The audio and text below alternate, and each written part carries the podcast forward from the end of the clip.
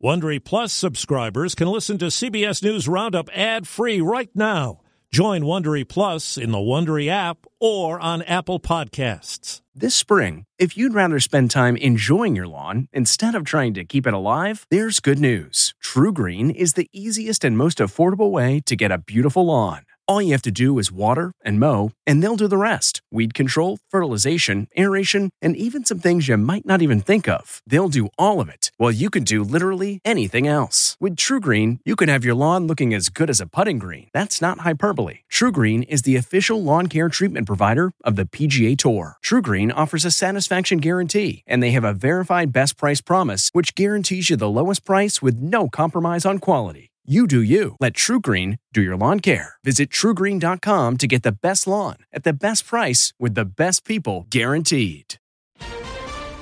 Postmaster General under fire. Mr. DeJoy has a public be damned attitude. Democrats begin nominating convention. A mix of taped and live speeches from party luminaries. Our series, School Matters. Parents need to be as open and as honest as they possibly can.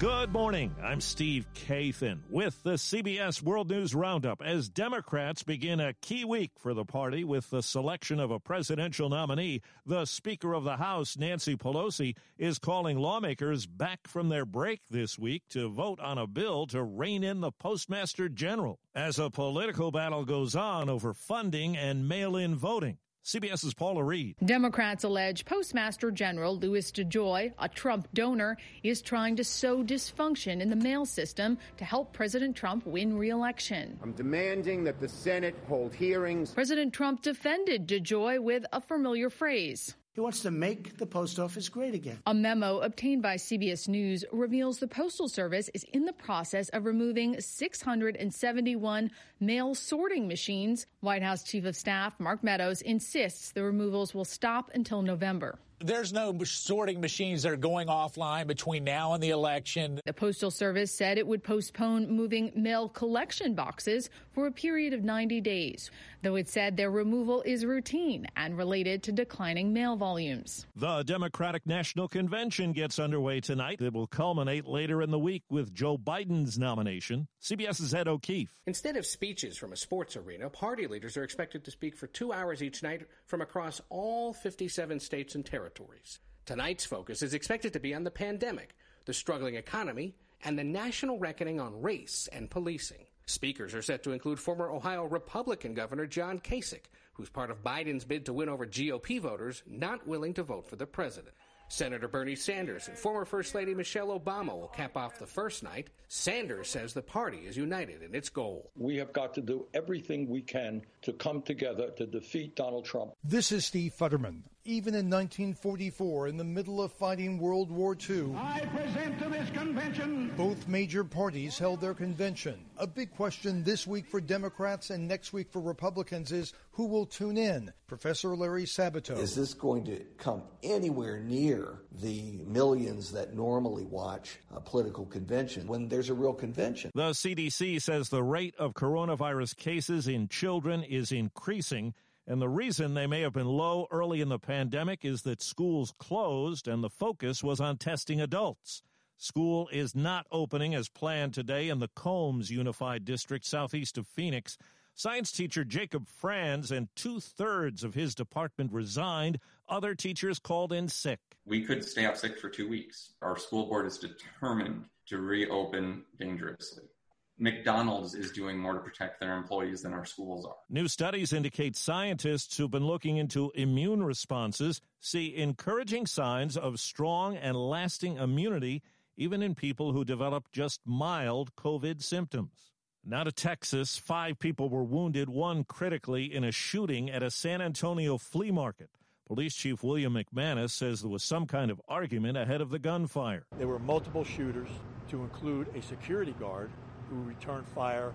We don't believe at this point that any of the people who were shot were innocent bystanders. In a suburb of Austin, three police officers were shot, and a man is barricaded in his home with three members of his family.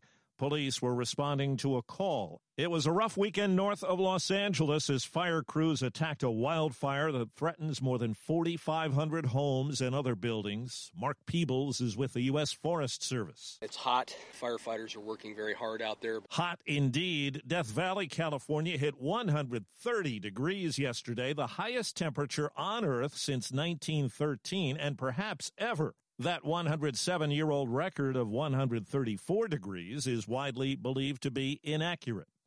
The Los Angeles School District says it's launching a major virus testing and contact tracing program for all students, staffers, and their families. The nearly half a million students there will begin the school year online. Well, this morning we begin our School Matters series. Correspondent Allison Keyes talked to an expert about venturing back into the classroom. Safer Behavior CEO Sean Kaufman is a father of three and says if your children are headed back into the classroom, talk to them about it. I think that parents need to be as open and as honest as they possibly can. He has two high schoolers and one middle school student who have returned to class and they were actually very relieved. Kaufman says kids need to know COVID 19 affects everyone. I think a parent has to say, listen, we are safer together. We are one community. He says not only do students need to know they must wear their masks, sanitize their hands, and do social distancing, they should know that the minute you wake up, dad and mom will be taking your temperature. And when you get home, dad and mom will be taking your temperature and asking you to change your clothes and wash your hands. The president of the National Organization for Women, Toni Van Pelt, is stepping down for health reasons.